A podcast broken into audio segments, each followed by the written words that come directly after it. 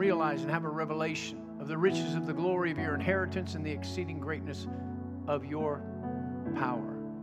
So we ask you today to fill each one with the knowledge of your will, with that wisdom, with that spiritual understanding, that each and every one might be equipped to walk in the full value of that which you purchased for us by your own precious blood. I ask you to put me on like a glove that I might speak as of the oracles of God. Give us ears to hear what you're saying to us today, that we might be further equipped, the adjustments might be made, that we might walk accurately with great joy in this newness of life that's been provided for us through the resurrection of Jesus Christ. We do thank you for everything that will be accomplished in every heart and every life by your word and your spirit this morning. In Jesus' mighty, matchless, and majestic name we pray. And everyone who agreed said, Amen. Amen. Good morning, church. How are you this morning?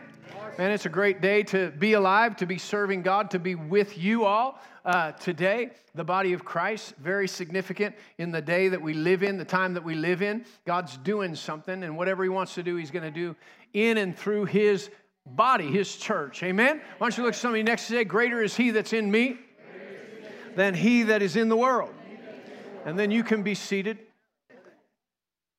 Praise the Lord. Once again, welcome. It's very good to see you. If anybody's visiting with us today, we're so glad that you are here visiting with us. We pray for you. We pray that something today, whether just fellowshipping with other believers, uh, the message, the worship, something stirs your heart. If you know Jesus Christ as your Lord and Savior, that today you're further equipped, you're encouraged, you're edified, you're built up. Some may, it may need correction, but uh, in whatever way, you're further equipped uh, to do what God's called you to do. If you're here today, you don't know Jesus Christ as your Lord and Savior, our prayer is that you, somewhere along the line you'll see and know that it is, He is exactly who the Bible says that He is, that He died for your sin, and that uh, he'll, He died, did that so you could be forgiven and live in a relationship with God that's far above and beyond what you could ever hope, dream, ask, or think. Amen. Amen.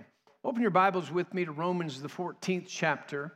Romans, the 14th chapter. We're in the uh, middle uh, of a series that we began a couple of weeks ago, which is entitled Righteousness, Peace, and Joy in the Holy Ghost, which is significant because uh, uh prior to this, as we'll just see here as we read this scripture, says, The kingdom of God are or is righteousness, peace, and joy. So these three things have to do with the kingdom of God.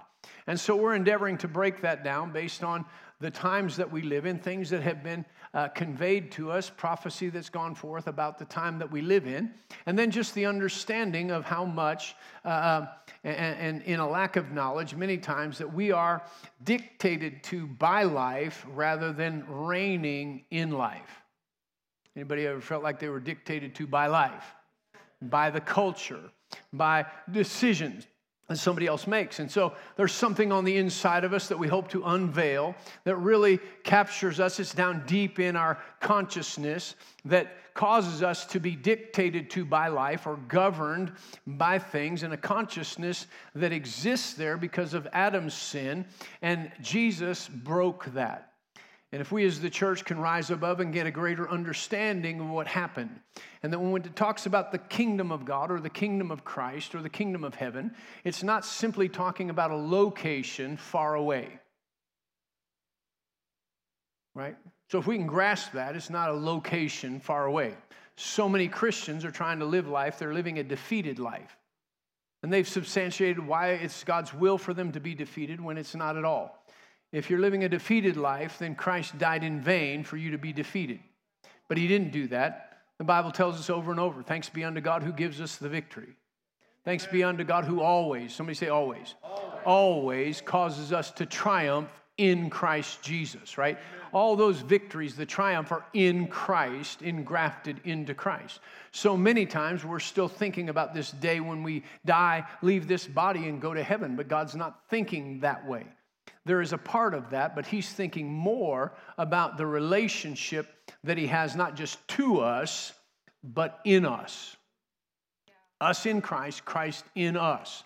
And so we're trying to unlock some of those uh, keys and, and bring some revelation and understanding so that we really actually live understanding that we live in a different form, a different realm of life. So, Romans 14, 17 here, and I'll do my best. Um, if you came in and the parking lot was full, uh, I apologize for that. I looked up at the clock, I was very pleased with myself because I had a story uh, before we prayed with everybody, and I had plenty of time because it was 10 to 12. And, um, but it wasn't supposed to be 10 to 12, it was supposed to be 10 o'clock. And so I got mixed up on my services. I thought it was 10 till, it was actually 10 o'clock. And so that last story went a little bit longer than it should have. And so I'll try to not keep you that long and keep my eye on the clock. Have no idea what happened, but I was pretty happy. I'm like, I'm going to get out early and even get this story in there. And then everybody's like, my God, what are you doing? Um, so, hallelujah. We trust it won't happen here. All right, Romans chapter 14, verse 17. It says, For the kingdom of God is not eating and drinking. I think the message Bible says it's not rules and regulations, but it is, somebody say it is. The kingdom of God is righteousness, peace, and joy in the Holy Ghost. In the Holy Ghost is an important phrase right there because we'll tend to just try to get uh, find these three things in and of ourselves. And, and as we go through this, you'll find that it's impossible to find what God has for you in these areas uh, in and of yourself. It comes from the Holy Spirit. And when the Holy Spirit is empowering you uh, in these things, you begin to really live in a whole different domain, a whole different realm. And so, a kingdom or the kingdom of God here, and we've gone through this, I won't take too much time, but is described here as not a location or a territory, but it's a place, the kingdom of God is where the rule uh, or the realm of God uh, is in existence. It's where Jesus is king, it's where his will is obeyed and his power is released to accomplish his will right? And so when Jesus came to the earth, when he was preparing to come, John the Baptist declared to the people who were coming down to the Jordan to be baptized to hear what John the Baptist had to say. He said, The kingdom of God has come near you, or the realm of God, the domain of God has come near you, so repent and be baptized. Well, then Jesus came to the earth and he said, when he started his ministry, he said, The kingdom of God has come near you. Repent, for the kingdom of God has come near you. So turn from your sin because the kingdom of God is near.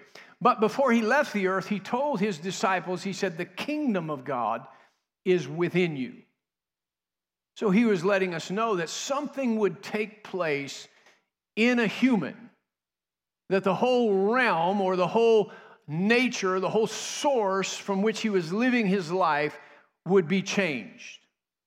And so we live not just in relation to this kingdom, but the kingdom is within us.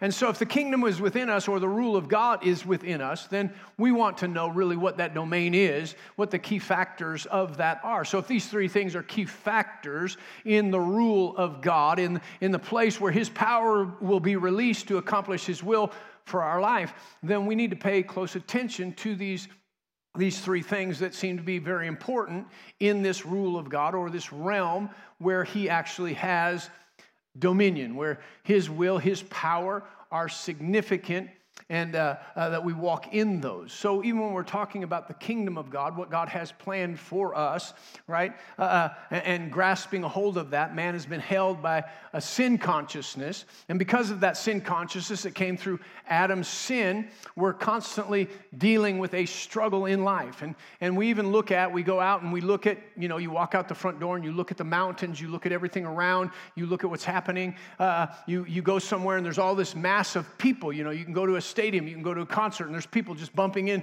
And, and very easily, you can start to think, I am insignificant.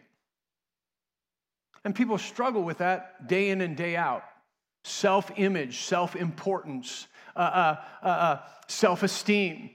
Because there's something on the inside of you that says, listen, look at all of this that was created, you're insignificant. But we can look at the Bible and realize God did not create you to be insignificant.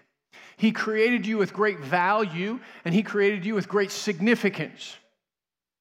When He created you, He said you should have dominion.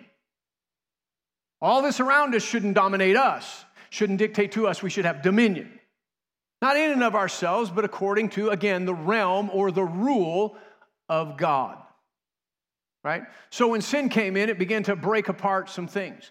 And so, Jesus, in speaking in Matthew, uh, uh, the 19th chapter, he's, he's just talking here to the rich young ruler. And the rich young ruler said, I'm, I'm ready to enter in the kingdom of God. What do I have to do? And Jesus lists out the Ten Commandments. And he said, I've done that since I was a child. He said, Well, good for you. There's still one thing you lack. You might have done all that, but there's one thing that has a hold of you that would keep you from the kingdom of God. Sell all that you have, give to the poor, right? And then you can come follow me. Well, he didn't think he could do that. Something had a hold of him. He couldn't do that, so he walked away sad. And so he told his disciples, he looked at them, and he said, It'd be easier for a camel to go through the eye of a needle than for a rich man to enter into the kingdom of God. And so certainly we look at it and go, wow, we're really talking about rough. But actually, in the culture, the gates of the city actually had what they called the eye of the needle. It was an opening, a very small opening that man could get through, but horses and camels couldn't get through that protected the city. So, you know, it'd be like a walking gate when the gates were closed. So he's not talking about a sewing needle, which would be very difficult for a camel to get through no doubt. But that's not what he's talking about. He's saying, listen, that's very difficult for a camel to get through this entry gate for that protection. And so that, their response to that was not like, cool, these rich people aren't getting in. They actually said, then who could get in to the kingdom of God? And Jesus said, with man, it would be impossible. But with God, all things, everybody say all things. With God, all things are possible. All things are possible. So in this instance, he makes one thing, but he, he included in the realm of God or in the rule of God, all things are possible. Things that man in his domain and him being under the dominion of sin could never do, it would be impossible, come over into the realm of God under his rule, his domain, and anything is possible. Amen. And so we're trying to get the impossible to be possible in our own strength and going, it doesn't work. But if we understood the kingdom of God, we'd start to see more things become possible that we thought were impossible. So I believe it's very important because there's a day that if it is what has been prophesied, we come into the last of the last days where t- troublesome times will come, as Paul told Timothy. Perilous times, times that are hard to bear because, and then he goes through a list of things that, that, that will be there. Rick Renner taught on all that. But if we, the church, stay with the realm of God, we're not dictated to by the course of this world, but by the Spirit of God in the domain of God, according to the rule of God, obedient to Him, then there are some things that need to come into possibilities that we've not yet seen. And they need to take place.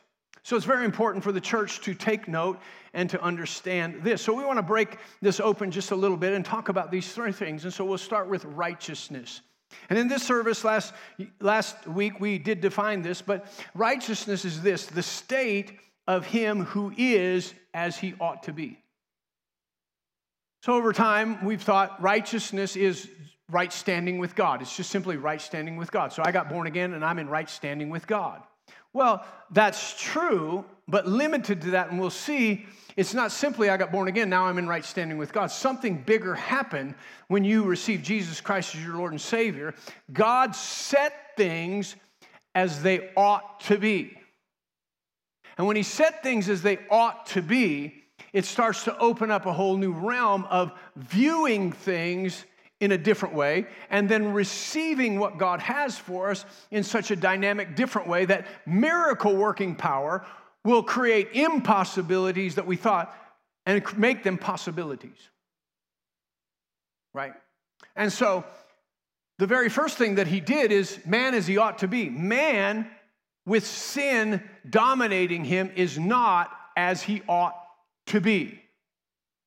So righteousness does away with sin, which we'll get to that. People's minds work. I had somebody come out after first service and say, Man, that was so good, but still right there, just kind of is tough to get a hold of, which it is for everybody. He was just being honest, wrapping my mind around it because of teaching, because of a sin consciousness.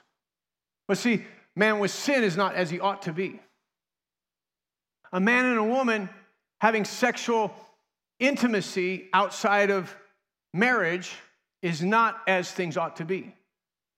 A husband and a wife in strife is not as it ought to be.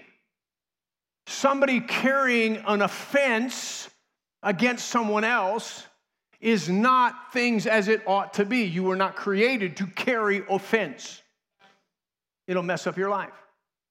Being worried about everything that's happening in life is not as it ought to be. A man thinking he might be a woman is not things as it ought to be. A woman thinking she should be a man is not as it ought to be. So we see that we're living in a world where unrighteousness is at work. And we like to point fingers at certain ones, but I'm just trying to cover the gamut. Because we all, we all, somebody say we all. We all. That's not just Southern, that means we all. We all, the Bible says, this is the very beginning of the understanding we want to bring. So there's breakthrough. There's breakthrough and there's a release of miracle working power. Amen. Right? Miracle working power. The impossible made possible. Right? A body racked with sickness and disease is not as it ought to be. That's not man as he ought to be. He was not designed to be racked with pain and sickness and disease. So the revelation of righteousness will bring miracle working power to do what? To set right that which is not right. Amen. So if we're like, well, I've just accepted this is the way that it is, then you've accepted something that's not right. But Christ came to set things as they ought to be. As they ought to be. And when there's a ought to be, you start to rule over everything that is not as it ought to be. Again, just a sidelight, that's why it's so important that we cast down every thought, every imagination that's contrary to the obedience of Christ. So that we bring ourselves into obedience in our thinking, in our emotions, into that place of rightness. So we're ready to go outside of ourselves, ruling ourselves outside to what he says punish all disobedience when our obedience is fulfilled. So, even as we talk about this and we begin to launch into this, understand this that the adverse of some scriptures that we read, that we, we cling to, that we look at, are always true. That just as James said, faith without corresponding action is dead. Right? So we look at that and we say, Well, I believe, I believe. And people are saying, Well, you may believe, but until you obey, till you believe to the point that you obey, you're not going to see the full result of what it was said for. So it needs a corresponding action. Likewise, doubt and sin, the temptation, needs a corresponding action. So once we realize that the enemy comes to pull through temptation, the enemy tr- tries to pull through con- sin consciousness, that doesn't mean you have to do it. Doesn't mean you have to obey it. In fact, if you don't, it falls dead. But he's convinced us that you have to because you're still just a sinner. Oh, you saved by grace. But we've got to break that down according to the Bible because it sounds really good, sounds really religious, sounds really humble. But it's a lie to keep you under the dominion of sin. Because if you are still a sinner, then you are under the dominion of sin. If you believe that you're still a sinner, sin will dominate you. It has that power. The Bible tells us, we went into this last week in Romans chapter 6. He said, Now listen, if you lend yourself over, even if you know the death, burial, and resurrection of Jesus Christ, you, you prayed about that. You prayed to ask Him to be Lord, but you don't know. And so you give yourself over to the action of sin, it will enslave you. But if you give yourself over in obedience to righteousness, righteousness will enslave you. Amen. So that Greek word there, enslave, is doulos. And it is the same word if you read, if you begin to read the introduction to Romans or, or 1st and 2nd uh, Peter, uh, uh, when they write, they say, uh, I'm writing to you, this is Peter, a bond servant of Jesus Christ. That word doulos, it means that the will of one is given over to the will of another. That's what it means. So when he says, I'm a bondservant of Jesus Christ, Peter said, I have given my will over to the will of Jesus Christ. I now serve him of my own free will, but he is my master. So, what is he saying? What is Paul saying there? He's saying, well, if you don't understand what the blood of Jesus did for you, and because of that lack of understanding, that sin consciousness gets in, and you give yourself over to sin, you did it. You said, I yield myself, my decision over to sin, and sin will then dominate or rule over your life. And he's telling them that because he just said the gospel explains how you've been set free and sin no longer has dominion over you because you're not under the law, you're under grace. And we looked at that, that grace is powerful. Grace is not an excuse, grace is powerful. So it's the state of one is who he ought to be. It includes righteousness. That's how it ought to be. It includes right living because that's how it ought to be. We ought to live right. It includes right character because that is how it ought to be. So, why do we want to get this? Why do we want to understand righteousness? Well, we want to understand it because it's about uh, uh God's life with us, us with Him, but it also affects the people around us who don't know. So, 1 Corinthians chapter 15 and verse 33, Paul says this. He said, Do not be deceived. Bad company corrupts good morals. Bad company corrupts good morals. Who you hang around with, what ideology you're listening to, can corrupt really your knowledge of who you are in Christ right? And then you begin to follow a different line. You begin to follow the culture or what's going on there. So he said, evil company corrupts good habits.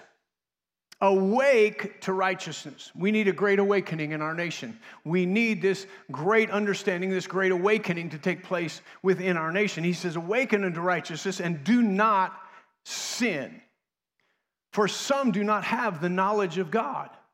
I speak to your shame. So, what's he saying? He says, Come on, awaken to righteousness. You are the church. You've been made the righteousness of God in Christ. There's people out there who are looking for God. They're crying out to God every day because of sin consciousness within them and the condemnation that comes. They're wondering, Where's my life going to end up? There's insecurity, uh, bad self image. They're wondering, What in the world am I here for? And they're looking around, and when they see Christians sinning, there is no hope. But when they see righteousness revealed in the life of a believer, it brings hope to them that there is change that God did something in Christ that actually transforms a life and brings hope.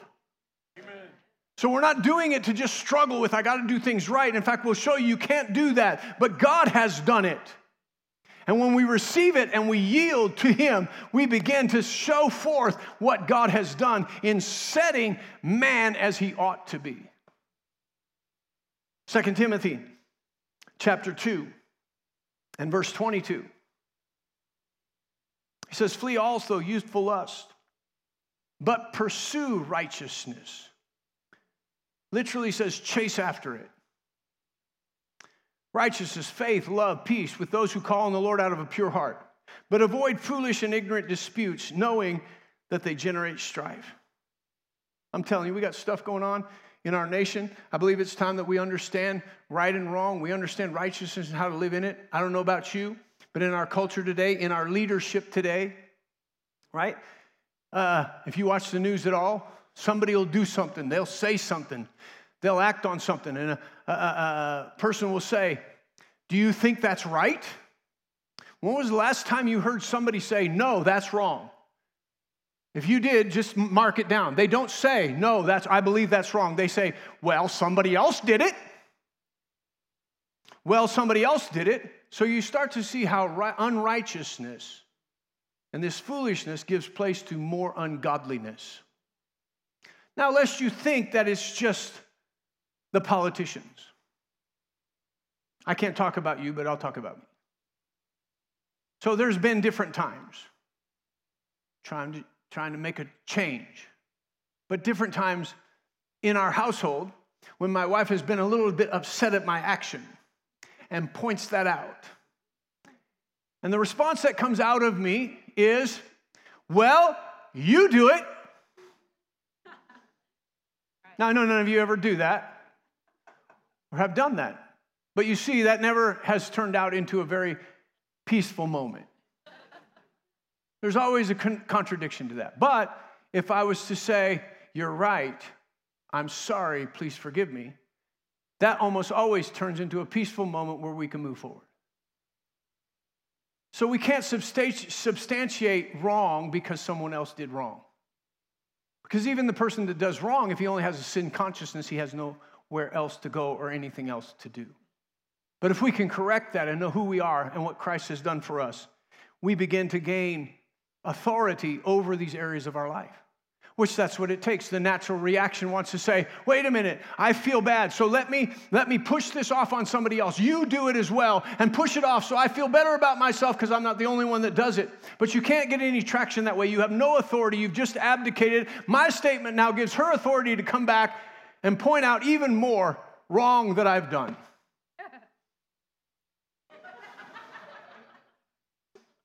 But the moment I repent and acknowledge that, I have the freedom to move on and control what could have been a mess. Now I bring it into rightness. Has great power. The understanding of righteousness does. And so we want, the, the Lord wants us to reign in life through righteousness. He wants us to reign over situations of our life through righteousness things as they ought to be. The state of a person is as he ought to be. So 2 Corinthians 5, starting in verse 17, says this that any man that be in Christ is a new creation. Old things have passed away. Behold, everything has become new. And now everything is of God, who has reconciled us to himself. And he's given us the ministry of reconciliation. Tells us what the ministry of reconciliation is to tell people that God's not holding their sin against them, but he sent Jesus to die for them. So we are ambassadors. We are to represent Christ to people. And urge them, plead with them, be reconciled to Jesus.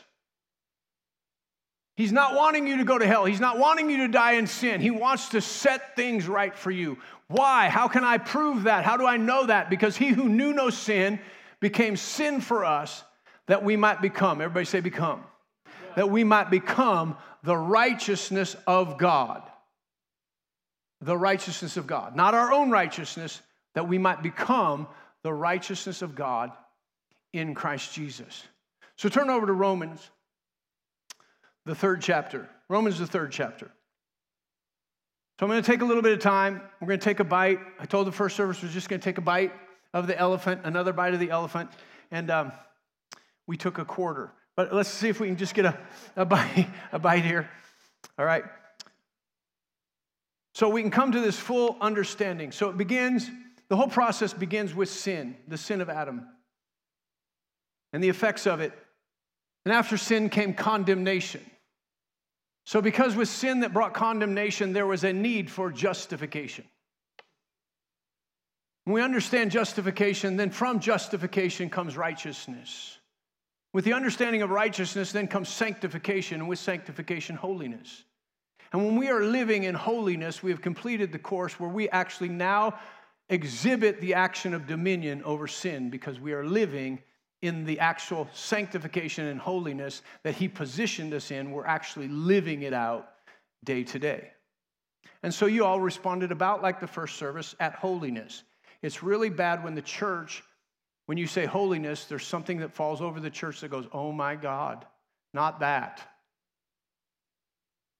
But holiness is beautiful.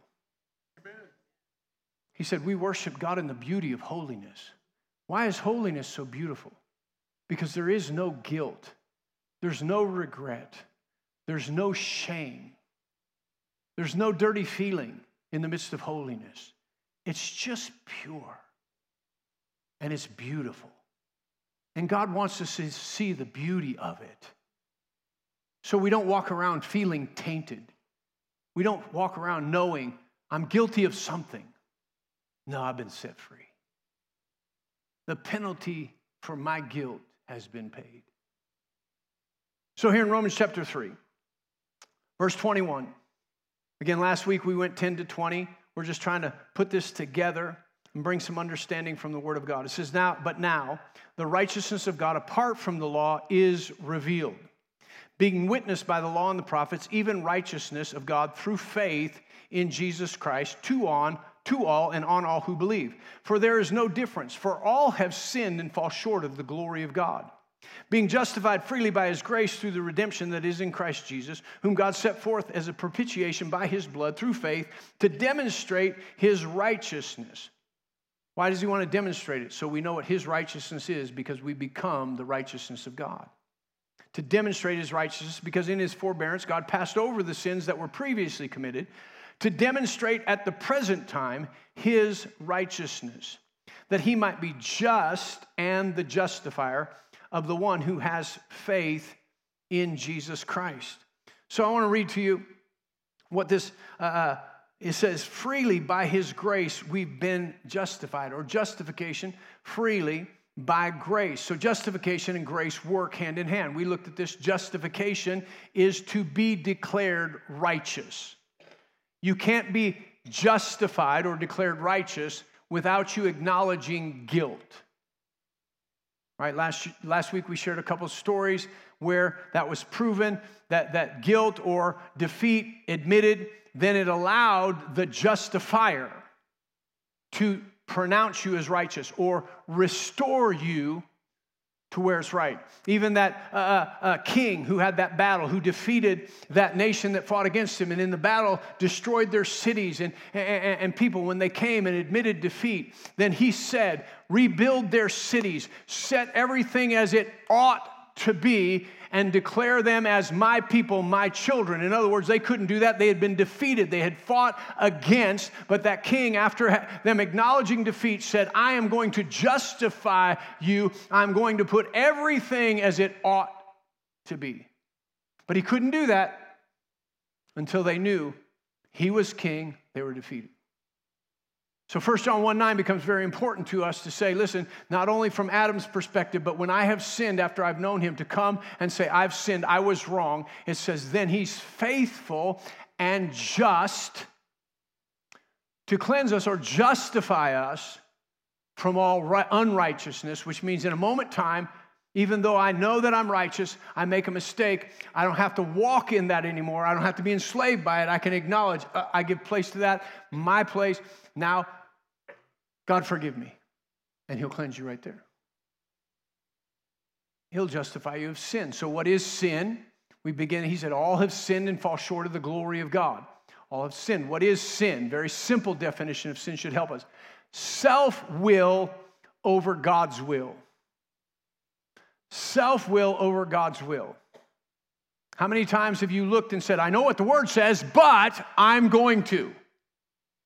You wouldn't say it this way, but I know what the word says. I don't feel like it. I don't want to do it that way. So I'm going to do what I, I'm going to sin. And normally we do that and say, well, that wasn't my fault. The circumstances, the people, everybody else was doing it. And when we do that, we make excuses, then he can't come in and cleanse us of unrighteousness. So what happens? That self deciding begins to govern our life and take us into a place of destruction. But the moment we say, wait a minute, that's not who I am making my own decisions, He's Lord. God, forgive me, He cleanses you. We have to understand what's going on. So, listen to this it, it, the justification, the act of God declaring men free from guilt and acceptable to Him. So he goes, goes on to say the same authority explains unto acquittal, which brings with it the bestowment, the bestowment of life right? Where we were worthy of death, the wages of sin is death, he bestows life, not us. The words of life are genitive of description in the Greek text, describing the quality of the righteousness bestowed upon man. So the righteousness is a quality of life. It is a righteousness which is connected with the impartation of spiritual life, the impartation of spiritual life. In its in itself, this right, righteous standing is a purely legal matter. So that's why I said, in, in just saying, well, I'm now in right standing with God, wait a minute, that's purely a legal matter. And does not impart life nor change of character. So to just say Jesus' blood put me in right standing with God, that's a legal term. Just saying you're in right standing does not impart life nor change character. But when we acknowledge Jesus, our sin, and accept righteousness, it is accompanied by the life that God is. Not the life that God has, the life that God is. Imparted, the life that God is, imparted to the believer in regeneration. So when we're born again, by His grace, we are receiving freely of that grace, which actually imparts the life that God is into us through regeneration. So if we are imparted with the life of God, He justifies us in that way. He justifies us in that way. Praise the Lord. Here, I need to get to this point. I read, I read from a different place. This is, this is the good part. This is the grace, right? So he justifies us. Says, uh, uh, grace is charis, which is sig- signifies in classical, uh, from the classical authors, a favor done of spontaneous generosity. without any expectation of return. Of course, this favor was always done to one's friend, never to an enemy. But when charis comes into the New Testament, it takes an infinite leap forward. For the favor of God at Calvary was for those who hated him. It was a favor done out of spontane- the spontaneous generosity of God's heart of love with no expectation of return. There are no strings attached to grace, it is given gratuitously.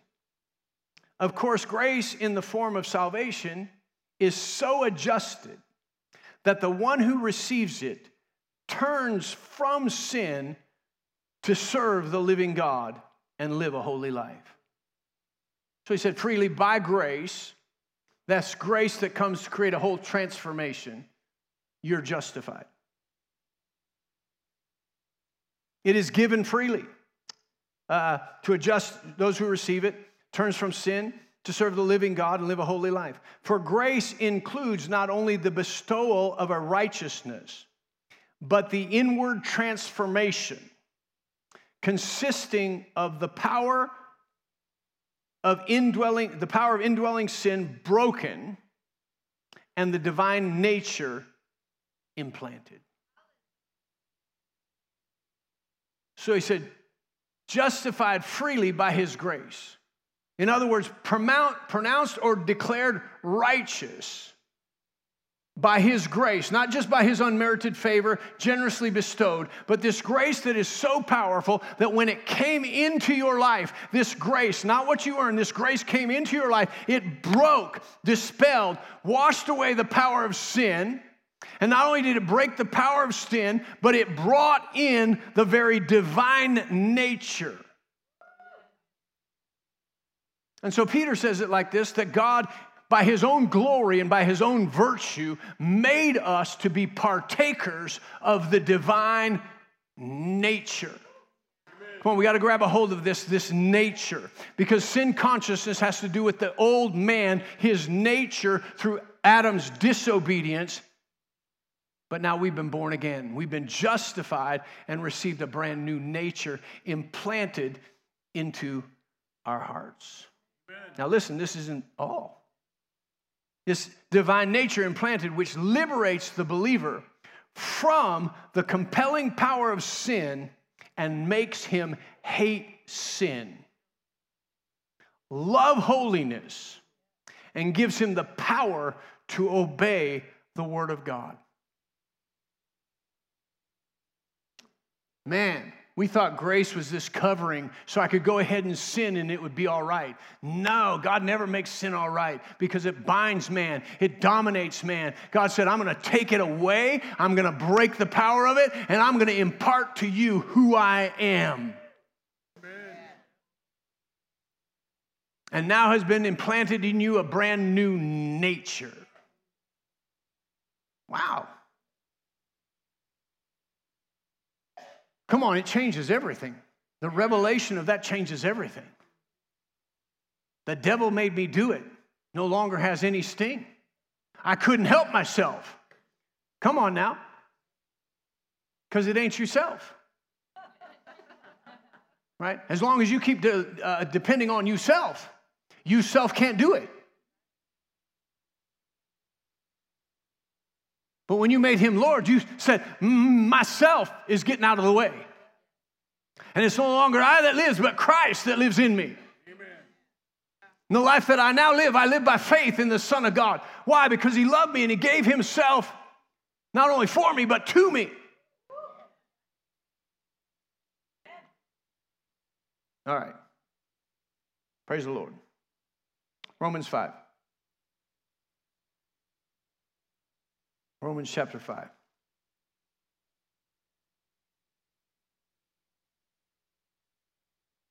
This will blow your mind.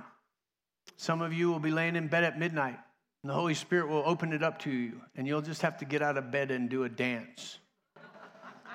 Some of you have been addicted. Some of you have been bound by worry. Some of you are racked with pain in your body when you all of a sudden realize, wow, that came from sin and that nature of Adam, and it's been broken. And I am here to partake of the divine nature of God with all of its power and with all of its life. Sickness can't abide in my body anymore because it's just not right. Amen.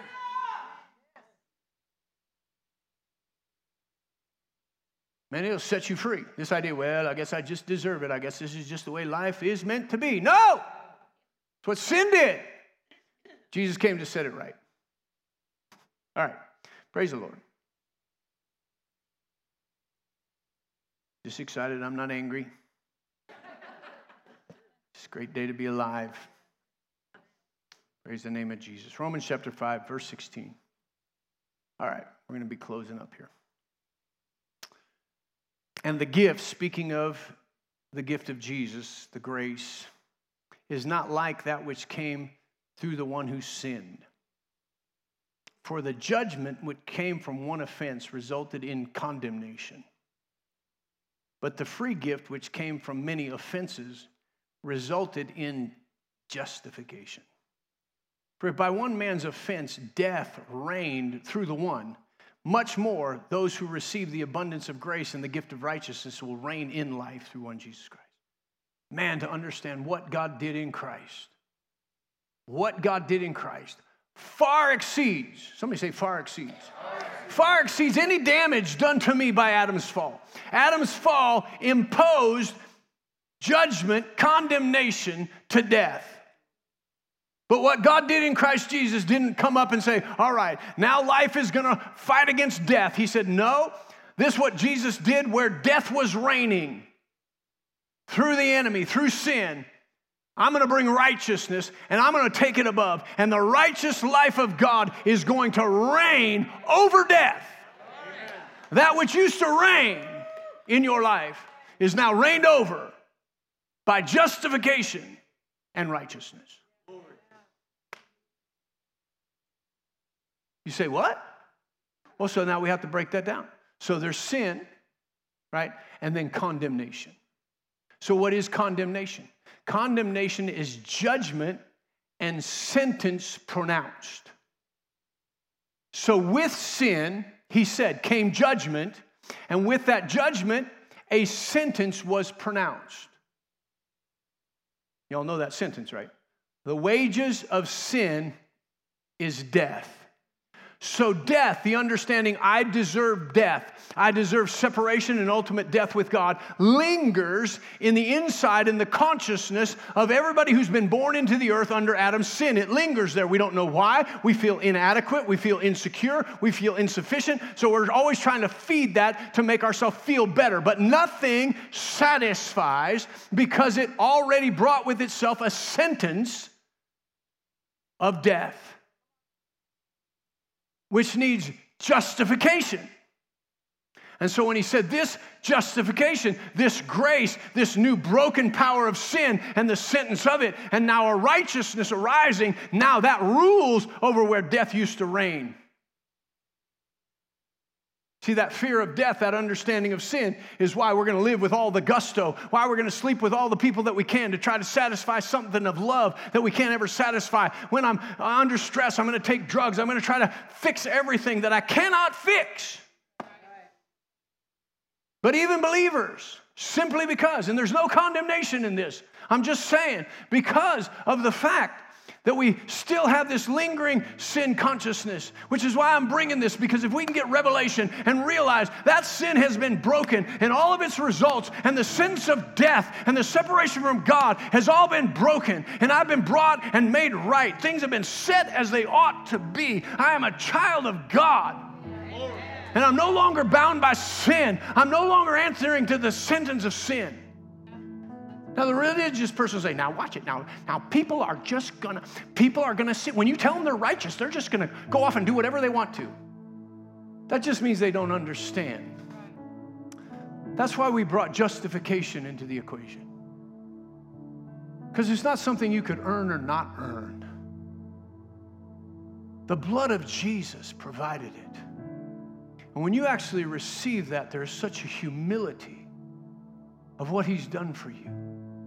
That as he said, the grace that comes and washes your inner man gives you a hatred of sin, not an acceptance of it as your lot in life. You're just a sinner. Live with it until you die and go to heaven.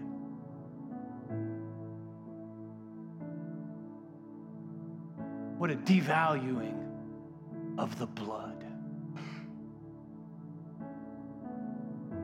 What a declaration that the blood was powerless. The blood of Jesus released so much power, cleansed of all sin. Hebrews is all about that. Your works, the blood of bulls and goats, anything that you do that tries to cover sin to make it look like it's not there, doesn't take it away. There's only one thing that takes it away, and it's the blood of Jesus, and it really takes it away. Amen. And the consciousness of that, and it even has the power, the Bible says, to cleanse your conscience of dead works. Well, I've been a Christian for a long time, and I don't understand why I do what I do. Because you haven't embraced righteousness. I haven't embraced righteousness. Because once we realize I am as I ought to be, the man that I ought to be doesn't do those things. And the expectation of me being as I ought to be won't do those things. But see, as long as I think I can't help it, I'm just trying to do my best. I'm just trying. And we'll cover that next week. It's going to be really good. We're going to crack open Romans chapter 7. What most of us said, I love finding Romans chapter 7 because me and Paul are just the same. Paul said, What I want to do, I'm not doing, and what I don't want to do, that I find myself doing. You're like, I identify with Paul. But see, if we break down and understand what Paul's saying, is he's saying, I first got a revelation of this I myself in this body still couldn't overcome it. Even though my mind wanted to, I myself couldn't.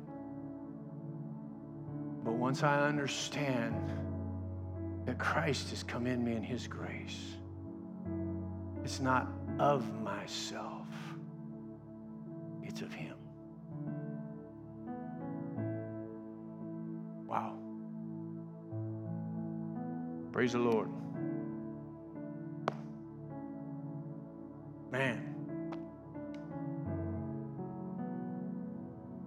Father, we thank you. We praise you. We magnify you, God, for the blood of Jesus.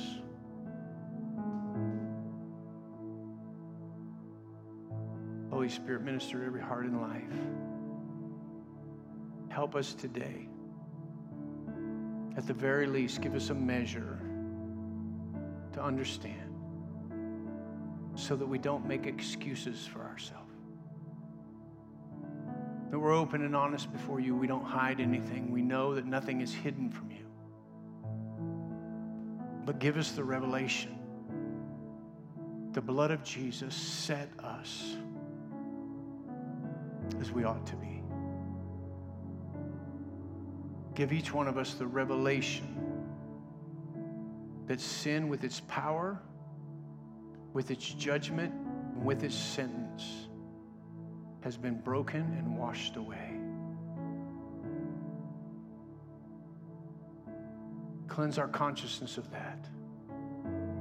Let us know that we are made right as we ought to be. That we would embrace the power of that grace, the goodness of that grace, the fullness of that grace. We'd embrace the divine nature and realize the source of our life, the very nature of our life, is different than it used to be. That the old nature that drove us, that influenced us, that influenced our thought life, our emotions, our action, has been cut off. And we receive and allow the grace of God and the new nature to influence our thought life, our emotion, and our action. Not to become self righteous because we ourselves cannot achieve that, but by the power of the Holy Spirit in us, we are able to fulfill that which you have restored us unto. Give us all wisdom and revelation in the knowledge of you. Equip us, strengthen us, and launch us out that others might see your goodness in transforming our life. That those who feel helpless and hopeless and groping in darkness might see the power of your grace and the goodness that you bestow in breaking sin and restoring us to what we ought to be, what we were created to be. Minister to every heart and every life, Holy Spirit, as only you can do.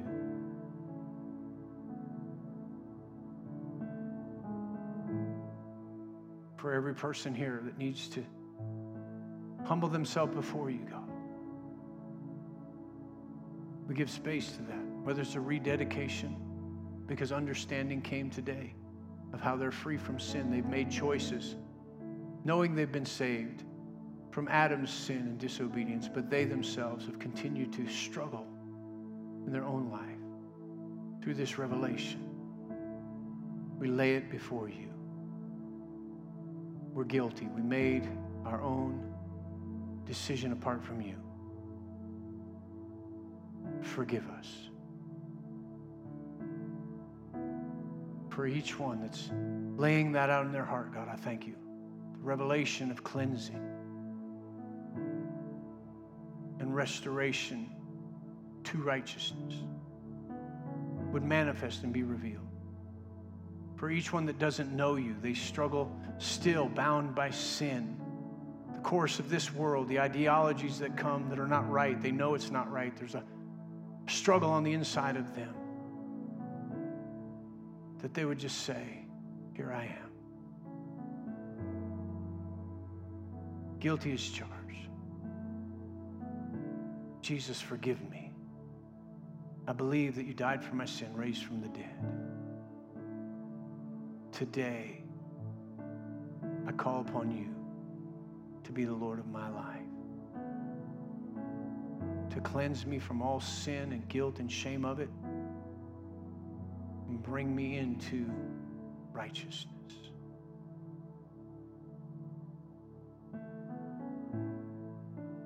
Thank you, Father, dealing with hearts and lives, that we might shine. Thank you for the anointing of God, the healing, the deliverance, the freedom that righteousness brings. Jesus' name, amen. amen. Praise the Lord. You can stand up.